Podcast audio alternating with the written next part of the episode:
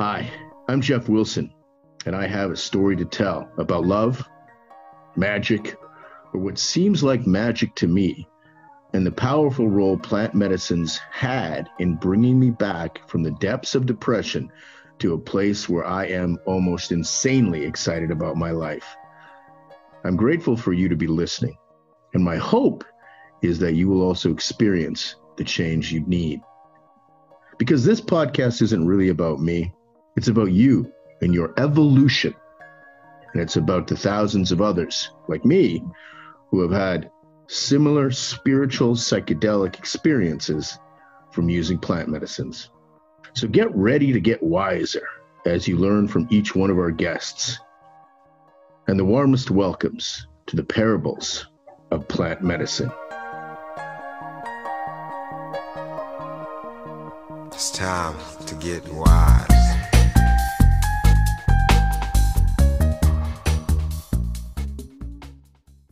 Geoff Wilson here with Mike Withycombe. Mike, I'm so excited to have you on the show Parables of Plant Medicine. Welcome.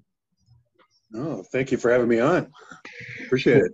Oh, it's uh, it's exciting. We just saw each other over at Lee G's place uh, a couple weeks ago. You were coming back uh, from a two-hour motorcycle ride, at least in the hottest months of uh, the year here in Costa Rica, from Samara to uh, to Coco, and uh, we sort of got uh, was outside the gate and reconnected. But you were one of the first people that I did plant medicine experiences in in Tamarindo, and you were giving us adjustments and massages and prep prepping us to have a good experience, and and that's how we met. And uh, I, I, I got to tell you, you're you're a big guy. You're you're impressive personality. And I was like, uh, Lee, who's this guy? And he's like, Oh, you don't know Mike? Played for the NFL, played for the CFL, one of uh, the CFL's most outstanding, well, the most outstanding lineman for the CFL in 1995, and uh, just uh, an incredible uh, athletic career. Most people don't get that kind of thing, and uh, and man, it was great to uh, hear that about you and to see you sort of made the transition from uh, from athletics uh, into something new. From bully to healer. I love it, my friend. Um, I want to start talking about your plant medicine journey, but when I went through your Wikipedia, I uh, I saw that there was another uh, there was an incident that might have been scary at the time, but it sounded like uh, you were in the paper for stopping a home invasion back in 2017. Yeah, I just um, moved downtown in Las Vegas, and um, it was getting towards the time when uh, my retirement was about to kick in. So I was, it was for me. It was like when my back te- when my uh, retirement kicks in, it's going to be backpack and a passport. So I was mm. downsizing everything, selling all, basically selling everything off and uh, I got in this nice place. It was actually a really nice place in uh, downtown Vegas, and I've been there probably two, three weeks. And uh, I got woken up by my landlord screaming at the top of her lungs, telling this guy to get the hell off the property. And uh, first thing I threw on was my kilt because uh, I love wearing them. And this love is like it. three o'clock in the morning, three, four o'clock in the morning, and so I walk out on my balcony and I look down and there's this guy trying to beat in uh, my downstairs neighbor's door and he's and she's this single mom with this absolutely gorgeous daughter could be a model i mean tall and just beautiful. Oh boy. And uh, he was i didn't find out till later that he he told the mom he was going to kill her and and take the daughters so I, you know i was kind of hopefully i prevented a murder rape whatever kidnapping I'll be damned if I'm going to stand by and let a single mother lose her daughter to a predator. A former NFL football player jumps into action when his neighbor screams for help in the middle of the night. Thank goodness you didn't hear that because you probably would have did more than tackle him. yeah, I don't. I yeah, uh, the cops probably would have just called the meat wagon instead. So, but yeah, I came down and uh, I looked over my railing and he saw me and then he kind of backed off and he's all like, uh, if you white boy, you're not going to do anything. And he walked, walked back over and started beating on the door again, trying to, trying to break it down. So I was like, oh, okay. So I walked down and it's like, hey bro, uh, this is private property sign right there says you're not supposed to be here. it's time for you to go. And I've done a lot of security and bodyguard and weapons instructor and martial arts, along with pro football and wrestling, and and uh, put my hand on his shoulder to walk him off the property. I knew exactly what he was going to do before he even did it, Spin. and turned to turned to swing on me, and uh, I hit him uh, three times, three uh, fast jabs right right square in the face. Grabbed a handful of his hoodie, and then pile drived his face right into the ground, then dropped my knee on the back of his head. And to my surprise, the guy kept fighting. Uh, really was surprised about that. So ended up choking him out, and uh, cops came and uh, wrapped him up and everything like that. It was it was it was actually kind of funny, man, because uh, they're flying all over. You know, it's three o'clock in the morning, and they're flying all over the neighborhood trying to find this Wait. female cop on a radio. And you know, I'd already subdued the guy. She just came up and was like, "Okay, I got him." I'm like, "No, uh, handcuff the dude. I just got done, you know, fighting, fighting for the last five minutes." So she's like, "Yeah, that's that's probably a good idea." So she cuffs him up, and uh, and then I'm standing there, and I was actually really surprised at how calm I was because I'm just kind of standing there watching, and then I see this cop car go flying by, and I'm like, "Hey!" he screeches his brakes on, and I'm like pointing at her. So he rips it up, and they all back up, and next thing you know, there's like 12 cops standing there, all hands on their guns, and and I'm just like, all right, be as calm as possible, Mike, be as calm as possible. so they're kind of looking at me, and uh, one of the cops that I talked to earlier, this is kind of a long, involved story. I'm giving the Reader's Digest version of it. But uh, one of the cops that had talked to me earlier is like, no, he's cool. We'd already talked to him. So they're like, all right. So the duty sergeant, I'm sitting there and I had uh, scraped my hands and knees up because uh, I was basically just trying to keep control of him. I didn't want to beat him up too bad Mm, because I didn't I didn't know the whole story. exactly. And uh, the duty sergeant comes up and he sees me just sitting there in my kilt and nothing else, and he's like, took him down in a kilt like a boss. I was like, right on. Uh, my friend put it in the, uh, took some photos of what happened that night and uh, put it on Facebook, and it kind of went viral. And uh, I was actually wearing a uh, utility kilt, and people from from the utility kilt recognized it, and they're like, "Hey, if anybody knows that guy, have him give us a call, man. We really want to talk to him." So I called him up, and yeah, that was me. And they're like, "Dude, we want to give you a kilt, man. You did a great job." I'm like, sure, thanks, man. So they like two days later got a free kilt in the in the mail. Nice That's one a- too, man.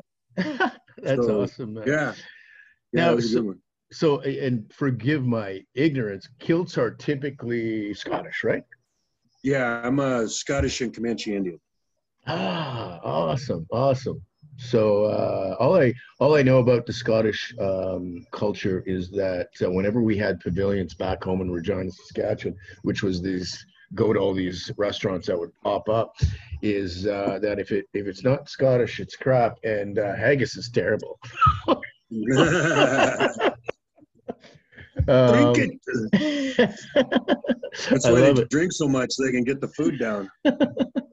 That's awesome, man. Thank you so much for sharing that story. Um, and uh, and uh, man, it's always good when uh, we have good things in the world like that happen. But talk to me about um, your journey into plant medicine. I um I was living in Vegas and I started dating this girl and she was doing it and she kind of talked to me about it and I was and at first it was Bufo that's what I started on was the uh, Bufo alvarius the, You uh, start. Wait, hold on a second, man. You started with Bufo. That is that. There's that is the gateway drug. That's like. That's like. Isn't that like dying? Like that. What I see is that that's this one of the strongest plant medicines out there. The most effective. Would you say? Wow, man. Let me well, let me tell you, the first I've been partying a lot, so I was smoking a lot of weed and, and drinking a lot and Mm. a lot. And she talked she kind of talked me into it. And let me tell you, the first two times that I tried it, it didn't take. I just got I just dry heaved, you know, because you gotta the first time was uh, I actually had about an hour's notice. She's just like, you know, come on out and try it. And I'm like, I don't know. And she's just like, come on, you know, please for me. I really think it would help you. And I'm like, okay. And the first time I did it, uh, man, I took like Jesus, eight, ten hits, and I didn't go over. Wow. Yeah, but it was weird because I was like, "What the hell?" And but something, something changed, and I couldn't put a finger on it. Couldn't notice. I mean, but I noticed.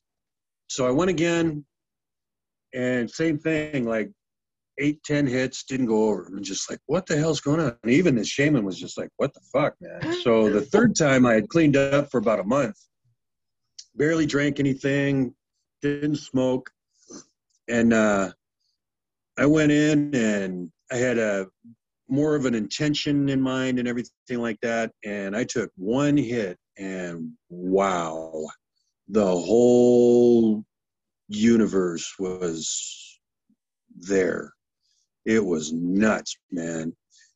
And uh, I remember taking a hit, and I was sitting there and I was thinking, okay, I wonder how many I'm gonna have to take this time. And all of a sudden, all the colors started swirling together, and then they all kind of like it went down the drain into like one little black dot, and then lights out. And then I remember opening my eyes once, and I was looking at the ceiling fan, and it was all fractaling Oh wow. And then uh, I opened my eyes up again. I don't know how long later, and there was like uh, Carrie, my girlfriend, was leaning over me, and somebody was walking past, and every everything was still fractaling, and I was like, "What the hell is going on?" I couldn't even think.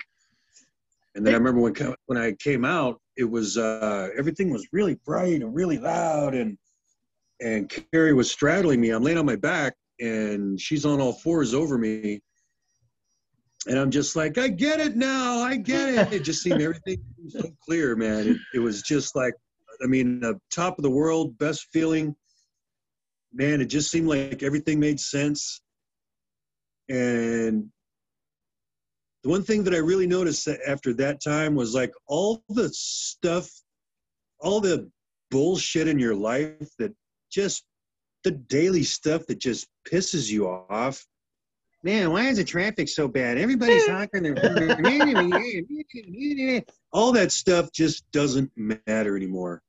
That was the biggest thing that I noticed. For me, it was just like all this nitpicky bullshit around your life that just picks at you like little freaking needles just doesn't matter anymore. Like all that that stress is gone. That was the one thing that I really noticed for me was was I was letting go of a lot of hate, anger, and rage. I grew up in a generational military family, and I'm probably the first male in a long line that did not go because my senior year in high school, I had I had 65 scholarship offers to play football. Mm. So my dad, being a command master chief, was like, "You're going to school. Yeah. It's free. If so it doesn't work out, you can always go in the military as an officer." Hey, Mike, before we get into that, I, I want to just go back here to a second. So you said before the third Bufo, before the third Bufo time, you uh, you yeah. started you started to clean up a bit. Was that because you wanted to have a Bufo experience? Was it because you were like, okay, I got to clean up anyway, or was it because your girlfriend? Like, what was guiding you to sort of stop, slow down on the drinking before you got to the to the third Bufo experience? I was just curious as what the intention was there.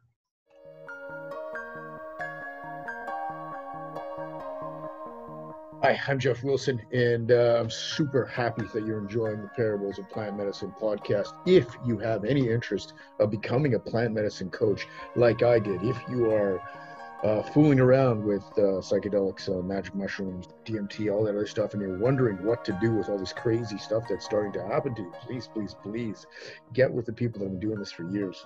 Uh, be true to you is an organization that I'm a coach with, and I trained for 30 weeks with them to get it done.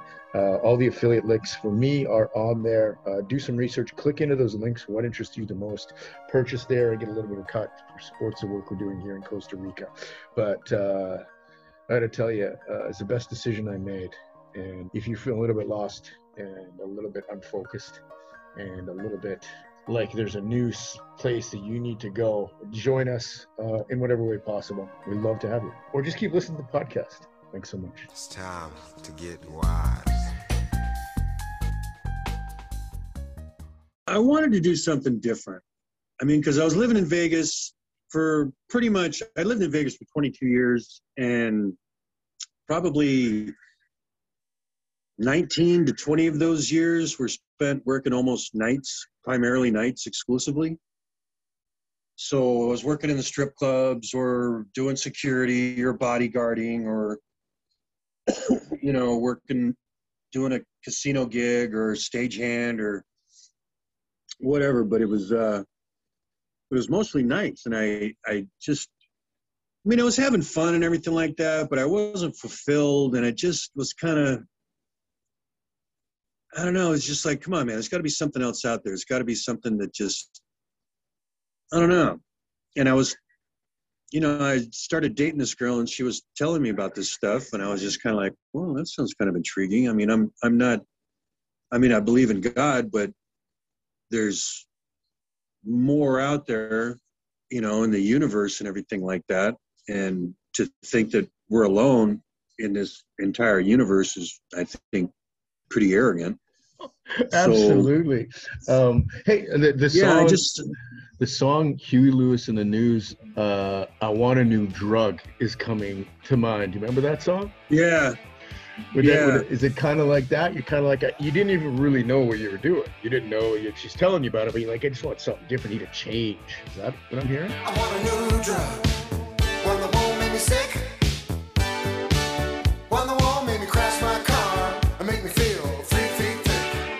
Yeah, my you know, it clears my mind up and I feel like a different person and this and that and blah blah blah. You know, and I wasn't I mean, I was working out and I was actually in pretty pretty damn good shape, man. And I was feeling good about myself like that, but my life was just kind of you know, I wasn't I was really angry and bitter because like, yeah, I got to play football professionally for 10 years and and it yes, it is an honor and stuff, but you know, lots of hard work and genetics play a part of it and let, well, let me just say i was lucky enough to to be there but not to be a superstar all pro not to make millions of dollars where i didn't have to work anymore Mm. you know when i was done just the way that the way that we were treated the what what, what i thought the nfl was going to be like growing up compared to what the reality of of it was when i got there. And Mm. and just it, i mean it was one of the most to be quite honest man it was the most one of the most disappointing things of my life was when i first went to the nfl it, it truly was man. Because it was you know when you're in high school it's like yay team and then when you're in college it's like yay team yeah. and then you're like, yeah, I'm going to the NFL, man. Tier one, tier one football, the best in the world. We're, you know, we're all going to be motivated to go to the Super Bowl and win. And then I get there and it's like, yeah, my contract and you get chance to my share deal.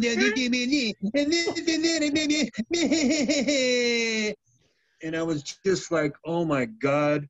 Now you got to remember, I grew up in a, in a, in a Navy family and my dad was an enlisted man So we grew up like 11% below the poverty line until Ronnie Reagan took office and, and started jacking up the military as, as in rebuilding it. So I really didn't have a lot growing up. Mm. So you And certainly didn't to- complain. Oh my God, just to see, because you know, we're the NFL, dude. Everywhere we go is, is red carpet everywhere. Yeah. I mean, we have police escorts to, that take us to, to the airport, and we don't go through the airport. We just ride right onto the tarmac, get off the bus, and onto the plane, and leave. You know, so there's none of all this other stuff. I mean, dude, it's it's red carpet, five star everywhere, and Mhm. just to hear these phenomenally conditioned, supreme athletes just crying like little bitches, man, was just like, oh my god, dude it was it was such a letdown. It was such a letdown. And then the politics, you know, and I mean, I played on 12 teams in 10 years, three different leagues, Mm. you know, and I, I was raised in a military family. My dad raised me, hey, if somebody asks you your opinion, you tell them. And okay, that did not go over well in the NFL. let me tell you that. It wasn't until that I went up to Canada because I finished up my career up in Canada that I Mm. really rediscovered my love of football. Because up there, it was like one tenth the pay, but it was like ten times the fun, man. The guys up there it was just they just wanted to play. Yeah, you're not playing for money. You're playing for fun. Yeah. Right? Yeah. yeah, you're playing. You're really playing for the love of the sport, man. So you didn't have all the egos. You didn't have all the prima donnas. You didn't have all that, man. And that was what really made it a lot of fun. I love it, man. But uh, yeah, once I got out of football, it was just like I didn't want to. Uh, I didn't want to coach. I honestly, I didn't want anything to do with football when I was done. I got apart. Like it was probably almost ten years before I even watched a football game. I just I wanted nothing to do with it. I was very very bitter. I didn't make my money. You know, I didn't make any money at it. It was I get cut from a bunch of teams. Sometimes it wasn't even my fault. It'd be a numbers game. Once we came out here, and we we met it we met up with a group. Uh, one uh, one David. Love that guy. He and his wife Raquel. Very very beautiful, beautiful, beautiful people. Yeah. And um, first time I did Bufo here was at his house. And uh, man, it was, you know, woke up. Oh God, it's so glorious. I get it now, man. It's beautiful. And he doesn't know me that well. It was the first day that I met him. And actually, nobody there but Carrie knows me, my girlfriend. And I woke up and I'm super happy. And usually, most people are wobbly and stuff like that. Man, I hopped up, grabbed him by the grabbed him by the shirt and shoulders and pulled him out and kissed him right on the lips, man. and everybody everybody was kind of like, whoa. And Carrie's like, no, he's just happy. Don't worry, he's not going to hurt him. and then uh, we did uh, Changa the next day, and that was awesome. And then uh, that's when I started kind of getting into the to to the I don't know if I want to call it the philosophy, but the idea of the plant medicine and stuff because it was just like you know a lot of people say uh, uh, the medicine gives you what you need when you need it. Mm. And I was kind of like, uh, okay. And the next Changa that I did, I was uh, having a great old time and listening to the music. And all of a sudden, I see this ice cold Corona sitting there with a lime sticking out of it. It's my favorite beer. And I'm just like, wow, that looks so good. And then I see this shot of Jameson sitting there next to it. And it's just like, oh, my two favorite drinks. Wow, I'm in heaven. And then my whole brain, so loud, it was like thunder, said, You don't need that shit anymore. Knock it off. Wow. And I sat up and I was like looking around, like, because I thought somebody was yelling it at me, you know, and I was like, All right, who's messing with me? And I was like, um, Okay. And man, I lost every desire to, to drink. I didn't want to party. I didn't white knuckle it. I never had the the shakes, the shivers, the the um, withdrawals, anything like that. I mean, it was just like, nah, you're done. I'd walk by the bar and you don't need to be in there. It was actually harder for me to get out of the habit of ordering a beer than to quit drinking. Like, Wow. hey, let's go get pizza and beer, or wings and beer. Let's go watch the football game, drink some beer. You know, But that just- wasn't that wasn't your intention, was it? That you didn't No, intend to do that at all. Yeah, you know, and I, I, I man, I loved to drink, and I, but I, I wouldn't, you know, I wouldn't say that I was an alcoholic or anything like that. I love to party, you know, the social Sure. aspect of it, shit like that. I never got like falling down sloppy ass drunk. Well, I shouldn't say never, but in my college days, yeah. But, but yeah, it was like really, it was really, really weird for me for like even the first four months. I was just like, wow, this is really different because like I don't really, I just really don't want to drink. It was, Mm. it was like, I don't want to say it was scary to me, but it was just like blowing me away because I never had any intention to quit drinking. Yeah. It was never a problem for me. I didn't see it as a problem. You know, I never missed work over it. I never had any problems with this. that. Did you have an intention before that? That was something else before you did that experience? No, you know what? The only, the first couple of bufos that I did, I would go in with intentions, and it was just kind of like the one thing that I've learned about it is don't expect anything. Yeah. Don't man. have any intentions. The medicine's going to give you what you need when you need it. So I, I quit like, well, this is what I want, or this is what I'd like to stop, or this is what I'd like to change, or this is this is what. And the only thing that I really, really wanted to change was was I wanted to let go of the anger that I was holding Mm. inside me, Mm. and the hate and the rage from the, you know, just from all the just shitty crap growing up in life and then getting Mm. shit on so many times in the NFL, getting, you know, yeah, I was there and most people would give their left nut to do it, but most people don't understand the commitment and the amount of pain and suffering. Yeah, the cost. We none of us do unless Oh, you do it. You don't know, right? God, one morning I woke up in training camp and I started to cry as soon as I woke up because I hurt so fucking bad. I had never hurt that bad in my life. And I started crying because I knew I had to get up and do it all over again and quit. I'm a military kid. Quit is not in my vocabulary. vocabulary. Mm. And it was just, it was, oh my God, it was that just stuff like that. When people are, oh yeah, you know, I could have went pro. Blah, blah, blah. Oh really? Did you have any college scholarship? No, no, no. You know, uh, so you're a five foot 10, 185 pound linebacker, and you think you could go pro? Okay. Yeah, ru- go in and stop uh, that Tony Dorsett at 230 pounds coming through the hole, buddy. Oh man, it, it's so awesome. Can can I can I share what I saw uh, at our Bufo uh, experience that was going on with you? Because uh, are you okay if I do that? Yeah, sure. Yeah, so because we come in there and you got a good person. We don't know each other that well, but you're giving massages to everyone there. You're a giver. You're helping people loosen some things. You're, you're physically telling me you're like, go introduce yourself to people. Because I'm I'm kind of not I'm not an introvert, but I am in new situations, and then I'll kind of warm up. And and and you're and you're like, this is an awesome experience. This is incredible. And Lee and I and Denise have this amazing experience.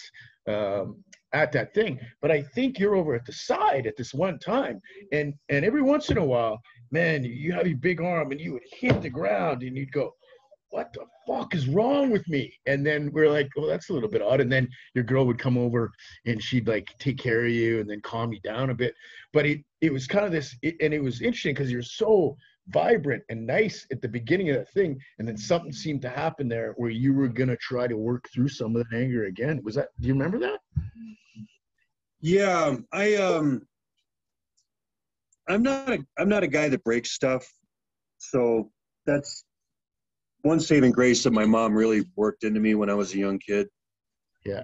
But I I do have like I would fly into fits of rage and, and stuff like that and, and that was the one thing that I it was like, look, man, I need to get rid of this. Why am I carrying this stuff? I so uh that was a big thing for me. And then when I started doing the bufo and at the ceremonies and then starting to become a helper and the the joy that I felt in helping everybody. And it felt so good because it was like my whole life as a football player, especially as an offensive lineman, my job is to run at top speed now remember, I'm a 300 pound man, and I run like a 4940. Holy So that's speed times mass equals force. Yeah. So my job every play is to find somebody to hit Mhm. as hard as I can, and that, you know, I mean, that's your mindset. That's your job. now it's like, I don't want to hurt anybody anymore. I'm tired of hurting, Oh, I love it. and I want to help people because I know what it feels like to hurt like that. I know what it feels like to wake up after a football game and feel like I was in 60 car wrecks in three hours. Mm. And just, I mean, lift, literally lifting my head up off the pillow and my neck just cracking. A great movie. This is one of the best movies, football movies ever. You always, everybody always says any given Sunday, that's a bullshit movie. Program? The best football movie ever is North Dallas 40 I don't think with Nick. Nolte and Mac Davis. North Dallas. So the very and just go on YouTube and just put in North Dallas 40 opening scene and watch Nick Nolte get out of bed. It's the morning after a football game. Mm. And he's still got the ankle tape on and and when he gets out of bed is you know he's like oh he goes to rub his neck and it goes to the night before and he goes up and he catches a pass bam takes a shot in the head Ugh. and then he's walking to the bathroom. You know, he gets out of bed, his back cracks, ah, ah, and he's rubbing around, ah, starting to walk to the bathroom, and he's rubbing his back as he's walking away from the camera. And then it goes to the night before, and he jumps up for a pass, whack, gets hit in the back. You know, it's, just shit like that. It's the best that opening scene in that movie just it nails it. Absolutely nails it.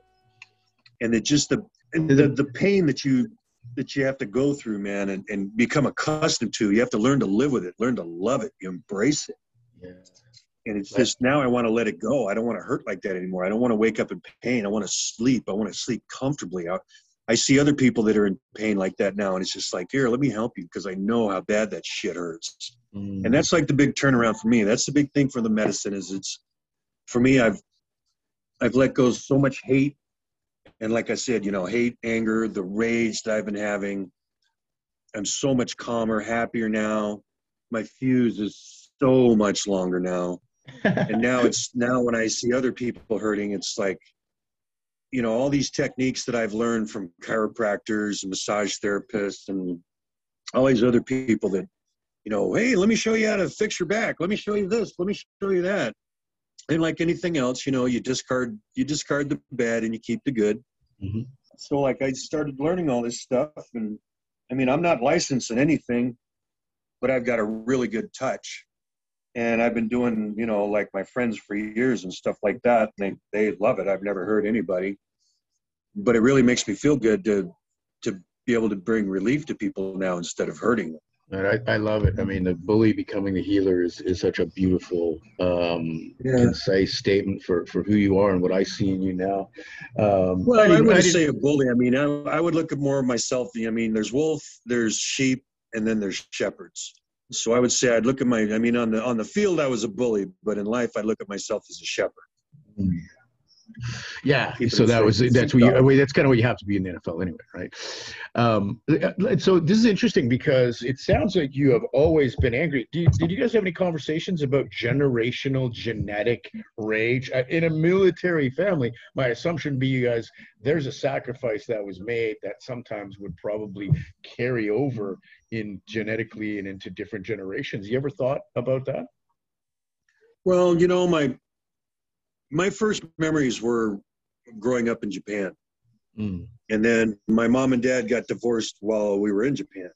So then, you know, I'm in Japan, say goodbye to your dad. Next thing I know, I'm in Rhode Island.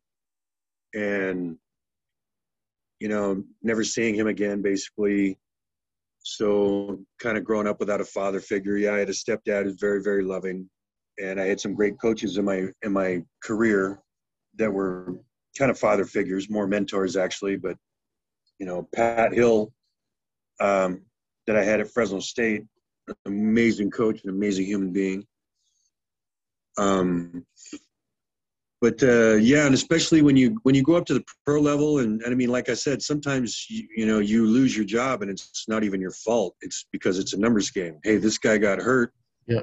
and you know we got to bring in another receiver, and you're the last guy in. You're the most expendable. So sorry, and you know now you're making, you know you you were making fifteen, twenty thousand a week, and now you're not making anything, and you're just waiting for that phone to ring you know and the bad thing about it is it's like you never wish an injury on anybody but you're praying for somebody to get hurt so you can have a job Yeah.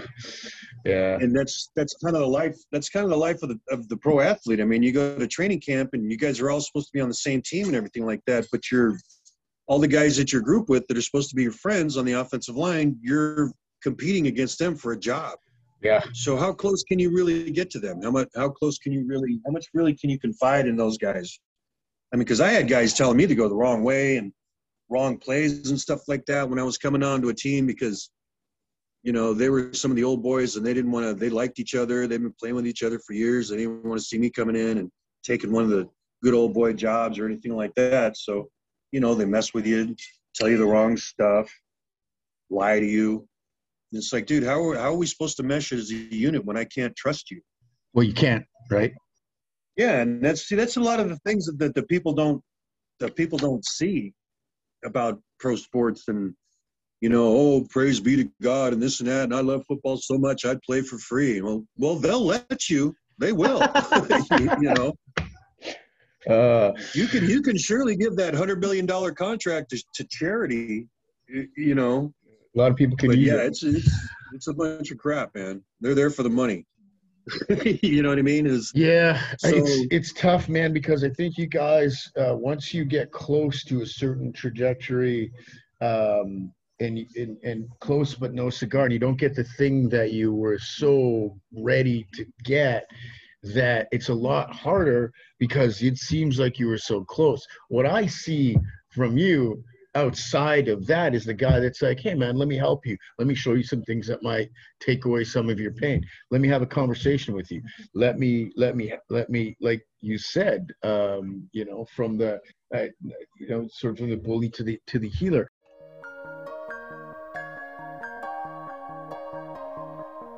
conversations with aliens being pulled into other dimensions and being lit on fire energetically to align my chakras those are some of the things that happened to me which i talk about in my book evolve the parables of plant medicine.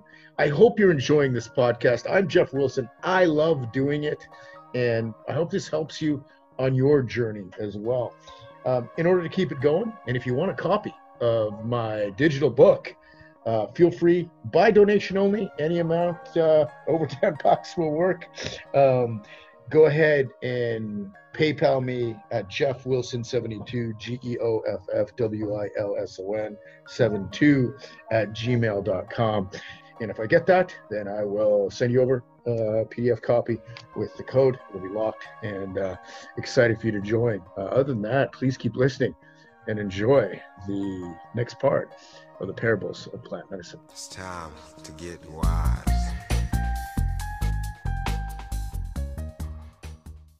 I think that it may be tough to sometimes fragment out the past to the future, but I love the duality of what you're talking about right now. You're like, I was in pain, I was causing pain.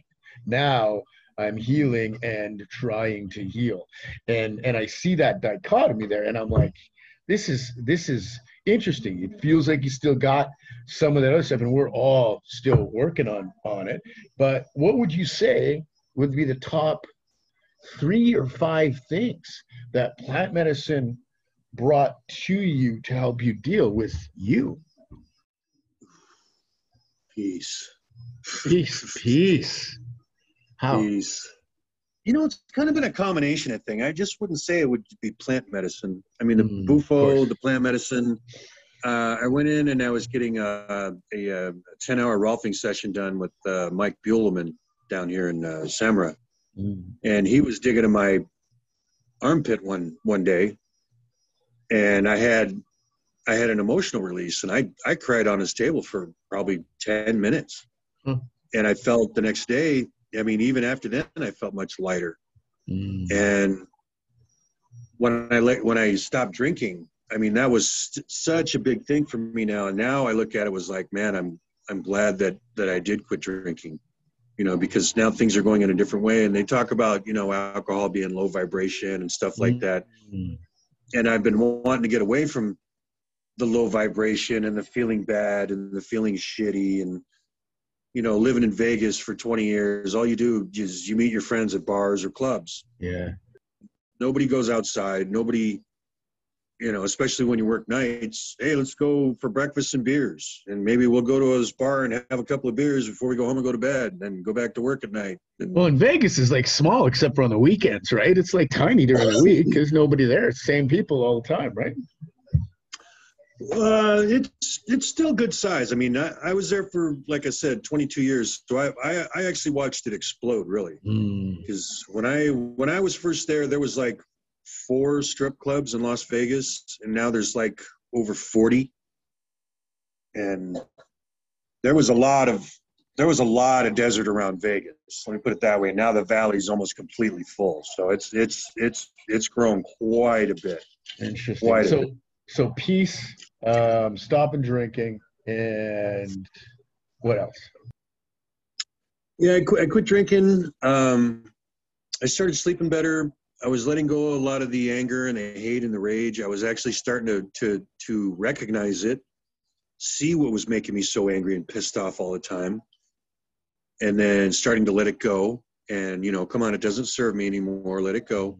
Mm, And I remember when I first initially got out here and started doing it, um, some people were talking to me like, "Wow, you're, you know, kind of like you said. I, I'm very open with people. I, I want to help." And they're like, "You should, you should serve." Mm. And I was kind of thinking about it, and then I was really just kind of listening to the medicine. I wasn't really searching, but I was just like listening. Should I do this? I mean, really, should I do this? And it was like, no, no, this isn't for you. You Oh. don't, you don't, you don't need to serve. This Mm. isn't for you. You want to, you want to help. Mm. So I was Ah, like, okay. you don't so, want to you know, serve, I you want to help. Sorry, did I hear that right? You don't want to serve, you want to help. Is that what I heard? Yeah, Okay. yeah. I, I don't want to. I don't want to be the facilitator. I don't want to be the server. I don't want to be that guy. I don't, I don't need. Mm. I don't need that. You don't need the the the crown. You don't need to to wear the robe. Yeah, Yeah. yeah. I've I've had my time in the you know playing pro ball and everything like that. I've had my time in the sun and and I I don't need I don't need the ego stroke. Yeah. That's the thing I'm getting away from. So for me, it just you It's a know, big I mean, scam I anyway, isn't it? it, huh? It's a big scam anyway, isn't it? Your ego, kind of. What do you mean? Well, when I, I just like, if I look back at all the arrogant and ridiculous ego things I've done in my life, and I'm like, God, I don't even, I don't even. That's not even real. It's just a pretendy thing that I thought I was so good at something. I mean, the ego is is this Yeah. mask that we wear. It's not I real. got a front neck tough, be the baddest dude around. Man.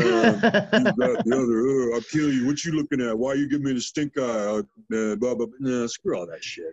yeah, but to be You know, so yeah, that was uh that was you know, and that was kind of a thing that was funny to me growing up anyway, was I've always had a even though I've always had a temper when the fuse goes, I've always pretty been kind of an even keeled kind of guy. So for me it was uh I'd see a lot of guys that, you know, that are that are playing football in college and the pros and stuff, and they don't know how to turn it off. They don't know how to get off the field and leave it on the field Mm, you know they, they've always got to be the tough guy the tough guy the tough guy i mean there's there's guys that i played football with that dude i would on my off time i would walk across the street to avoid talking to them well, and, Because- and some that might be in jail, right?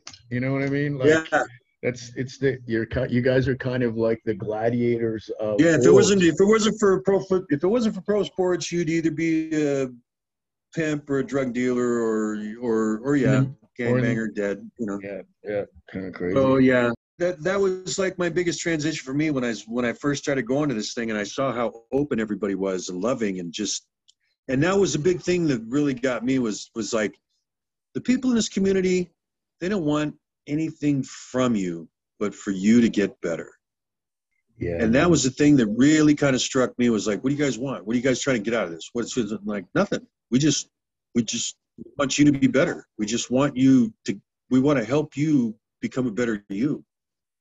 And then when Yeah. that really started sinking in, was just like, wow, there really is no ulterior motive here. I mean, they really, you know, they really are helping.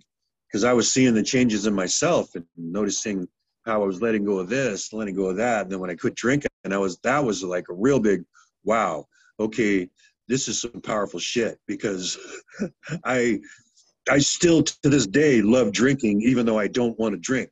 You know what I mean? If, if yeah. that sounds kind of funny you just want to have a good time. uh, yeah so that was kind of the one of the things uh, i went to another Changa and um, i had broken up with with my girl and i came back by myself. And one of my intentions for this one was i didn't i didn't want anything for me. I i was always really good at chiropractic and massage and stuff like that. And i was thinking you know i'd like to help the people relax and get into their journey you know? So maybe if i crack their backs and you know help them open up their chakras and stuff like that it'll help them help them get deeper into their journey and stuff. So that was my intention was to go there and help everybody. So i went in and you know being as big as i am i you know, volunteered and, and nobody done it first yet. So they were kind of like oh, everybody was kind of like uh and then one person volunteered then he saw what i was doing and all of a sudden there's a line yeah, so for like an hour before we started the Changa, I'm doing all this adjustments and stuff like that. But man, when we started that Changa, the energy that I expelled, opening everybody's up, opening up their energy channels and everything like that, the energy that I got back ripped my fucking head off, man. really. It was one of the most absolutely intense experiences of my life, dude. I I went from the highest of highs to hugging the toilet bowl, puking my guts out, and thanking, actually happy, happy as I was laying there on the ground, just literally shaking, wrapped around the toilet bowl. And I'm just like, oh God, thank you. Feeling so much better. Not even know what I was getting rid of, but it was just, I could just tell it was leaving my body. And uh, that happened like four different times at one ceremony. And, you know, and I'd go through this big purge session, then clean up, and then come back in, and wow, I feel great. And yay, for the next hour, it's like, woohoo, yay, good time. And all of a sudden, all right, here comes the bed again. Oh, God, oh, and but yeah, after that one, man, I slept like a baby, and the next day was, it was, man, it was, it was a whole new, whole new world. And, uh, so for me, it was, that was kind of like the big eye opener to me. Was like, look at how much you get when you help instead of hurt. Oh, such a beautiful, a beautiful, poignant point at this point. Here, here's why. If we compare to the life that you had before, it was fight, fight, fight, scarcity, trying to get the big check. The life now is this community of if I do good to you, um, I already know it comes back to me tenfold. The light that you are now is like a candle lighting another candle, and you do not lose anything, but they gain. And that is this plant medicine community that you're a part of. You can see that in there and and that's sort of the magic the duality of who you are i think i think that you have been that one side and you see this side and and now you are wise because you've lived both sides of that coin the biggest the biggest prob- problem for me was and and Juan David uh, pretty much told me the first time that he met me because I was really struggling. Um, I was struggling to let go, to to give in, Mm. not fight it. You know what I mean? surrender And I didn't. Yeah. That's not a word and it you, that feels like- good right for the most of our lives no, that's not a word that feels good because when you when you say surrender, now you got to remember I grew up in the military. I grew up as a know. professional athlete, and Juan told me that that that day, man, he was like, "Look, didn't you've sound been right raised your- you've been raised your entire life to never quit Mm. never surrender always find a way to win never give up and he goes this is exactly what you have to do now and that's what i was having such a big big problem with was was just giving in. And then one day we were doing some doing some mushrooms and we were sitting on the beach talking about it and I was just kind of rolling this through my head, and all of a sudden it just came to me, and, and I started crying, and because it, was so simple, it was so easy. It was like it, giving in is not giving up, and that was the thing that like really just slapped me in the face because it was just like, well, I'm not quitting anything, I'm not, I'm not giving up any. Oh, I get it now, you know. So th- so then I, I just want to repeat That that. I just want to repeat that, man, because that is beautiful. Giving in is not giving up. That's nice. Yeah. Right? Yeah. Yeah. Because I remember when I met David, he was just like, you know, after we were doing the ceremony for a little bit, he goes, Mike, I've been doing this for over 10 years. And he goes, You've got one of the strongest minds that I've ever come across. One of the, you know, you're one of the top three strongest minds I've ever come across. And he's just like, That was a thing, you know, you've, you've, you've, your entire life, you've always been a fighter. And this is, you know, now you have to just let it give up, give in, let it happen. And it's just, it was so flipping hard until I just had that little light switch. Giving, Yeah. giving in is not giving up. It's like, oh, great. And after Yeah. that, it became a lot easier. And then, uh, so yeah, after that, I, uh, I started doing uh, a lot of, whenever we would go to the ceremonies and stuff, I would start doing uh, the uh, massage and adjustments for everybody. And, and now I've got this invention in mind that uh, I think if it comes to fruition, it could change the massage industry. So I'm working on that now. But you know, it's kind of funny because I was, you know, I figured that once I retired, it's like, yeah, I don't want to do anything. I just want to sit on the beach and this and that. And after a while, it's just kind of like, yeah, this is really cool, but You know, you're not really helping. Any, you're not really helping anybody. Yeah, And that was the, man. that was the thing is is like yeah I like going I like going to the ceremonies but in between ceremonies what are you doing and it's like you know I notice when I get kind of bored or something around here it's like I'll grab one of my you know downstairs neighbors or something like that come here get on the table here let me rub you out let me give you an adjustment whatever so some of the people now and it's actually kind of funny now is because like just through word of mouth uh, instructors and therapists are actually starting to come see me. You know, hey man, I heard you you do really good stuff. I'd really like to have you work on me. And I'm like, "It- I, I'm not licensed or anything. I don't care. I heard you're really good. You know, Yeah. like, all right. Yeah. So, Yeah, that's cool, man. And, and I, I mean, one of the things would be to you're a powerful dude, and, and there's nothing worse than a massage with uh, not strong hands, especially if you need them to get through things. So you probably understand that deeper than others. Yeah, well, I tell you, man, that was one of the things that I really was having a problem with too. Was after being in a world of so much just absolute masculine energy, and then And it's a toxic max, masculine energy. It's not the good not kind. not all of it. No, not all of it. Not all of it. Toxic No, no. masculinity is bullshit. Well, I- I- I don't mean to once war- complete, Once war yeah. starts, or, or an earthquake, or or a flood, No, or anything like that, I mean the aspects of toxicity and masculinity because there are very much aspects of femininity that are toxic as well. We shouldn't. Well, you get a lot. I mean, you get a lot of other, big ass alpha males around each other. Yeah, I mean, big dogs are going to fight. Yeah. So, so when I started doing the medicine, kind of one of the big problems for me m- myself was not a lot of, not a lot of big guys are in the medicine. Nope. I don't, I don't say this with any, with any slight to anybody that that I've gone through the medicine with. Everybody's been wonderful, beautiful people, and everything like that. But when you've been a soldier or a professional athlete or a cop or a firefighter or somebody that's been in a it's been in a rough and tumble world and and it, that was kind of what I needed, you know, and I, I felt like that was lacking for me while I was doing it because lots of beautiful girls, you know, and dudes and stuff like that, all these vegans, and you know, and that's cool, and they're all very nice and loving and stuff like that. And then I met Lee, Big Lee Gagnon, Yeah. and uh, yeah, the first time I first time I saw him, um, we didn't talk. He was there. He was really kind of closed off, quiet, and uh, you know, we did the we did the ceremony and everything like that. And then uh, Juan David called me like the next night and said, "Hey, you remember that big guy that was there?" And I'm like, uh, "Yeah." And he goes, "Well, he's kind of his first time, and he's kind of flipping out. You know, thinks he's going to lose his mind if he does this again, and he's supposed to do it this weekend. You know, you both kind of come from a rough and tumble world. Why don't you give a call and uh, see if you can talk him down?" And I was like, "Yeah, sure."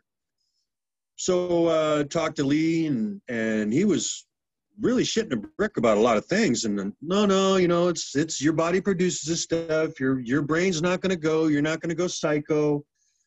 You know, you're actually dealing with yourself.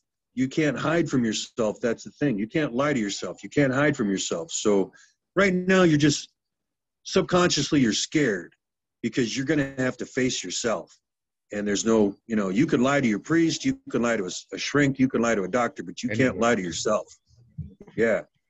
So that was one of the main things that I was kind of pointing out to him was like, look, man, you've been a cop, you've been a firefighter for 30 years total. I mean, Yeah. think about some of the terrible, terrible shit you've seen, man, that you've had to do, you know, burning bodies, the cop stuff. So anyway, he uh, he did his bufo first. You know, on the day that he that that it came up, he called me and he goes, "Man, I'm ready. I'm ready. I'm not scared at all. I'm ready to do this, man. I'm looking forward to it." So I was like, "Great." And I didn't think I was going to go that day, but David was like, "No, you're going today." So I was like, "Okay." And I don't know what it was, man, but it was having that big ass bear of a man, just that that mountain of masculine energy there was like something that I that was a trigger for me. That was what I needed. It was like a for me it was like a jump start Yeah. or something. I I don't know what it was, but I it was just having that big ass bear of a man there just like triggered something in me that got that, that was like, yes, here it is. It's you know, this is what it's like to be a fucking man again. So Yeah, so it, it kind of felt like you had good masculine energy, like you guys both kind of belonged in that moment doing the thing. Because if you, he just did his podcast a couple weeks back, we just had it out there, and he specifically talks about you, and he, he goes, I remember him saying this, just forgive yourself, forgive yourself, and uh, going through that real emotional, intense moment. That probably you're very one of the few people that could relate to some of the stuff that he was going through. yeah, well, you know, when you're such a big guy, I mean, because Lee's like 6'3, 265, 270. He was a big dude, man. Mhm. And when you're a cop and a firefighter for 30 years, trust me, man, you've seen some bad shit because when people call you, they're at their lowest point of their life. Yeah. So you can imagine some of the crap that he's seen.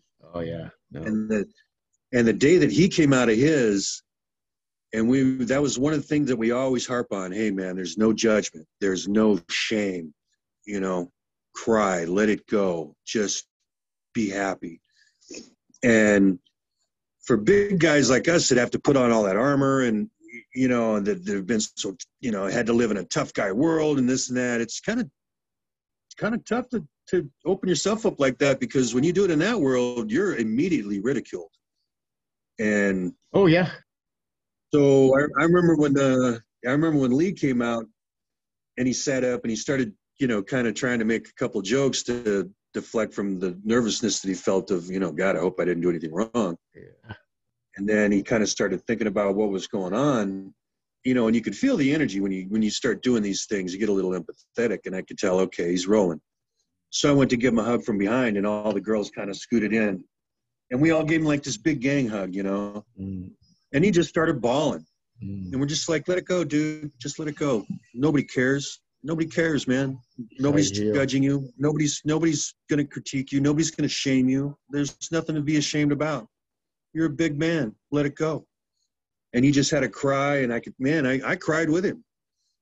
Right, right there. I was just, I was behind him. You know, had my arms, had my arms around him. All the girls were kind of hugging him too, and man, my, you know, my tears were going right down his cheeks. It was, it was a really touching moment and it's uh i like you know and in a way that the duality of man being able to go from from from being able to beat the shit out of each other to to want to hug hug each other and and it's okay it's okay you know it's uh, it's it's such an amazing feeling when when it's not only just happening to yourself but when you see it happen for other people when you can see them let go and the and the joy and and the the jubilation that they feel when they finally let that demon go that that's been dragging them down just stuff like that and and to be able to help them on that journey you know and and let them know that they're loved and they're safe i love that feeling i love I, it I, everybody loves it.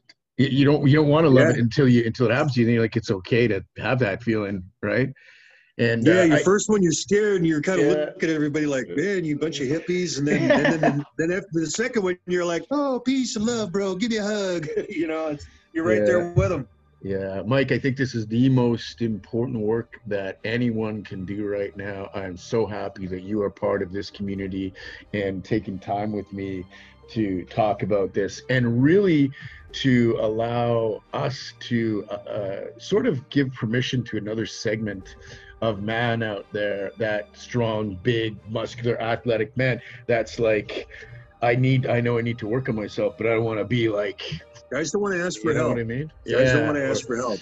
And uh, and I think that uh, we're, you and and Lee and a whole bunch of other people are the start of uh, what the healing that needs to happen um, in men and and of course in the world. And I want to thank you so much for taking the time, my friend. And I get excited. I got to come out to Om and, and Samara and see you guys soon. But I'll, I'll definitely be hanging out with you again in the next couple of months. And I just want to say thanks so yeah we much for to do a sharing.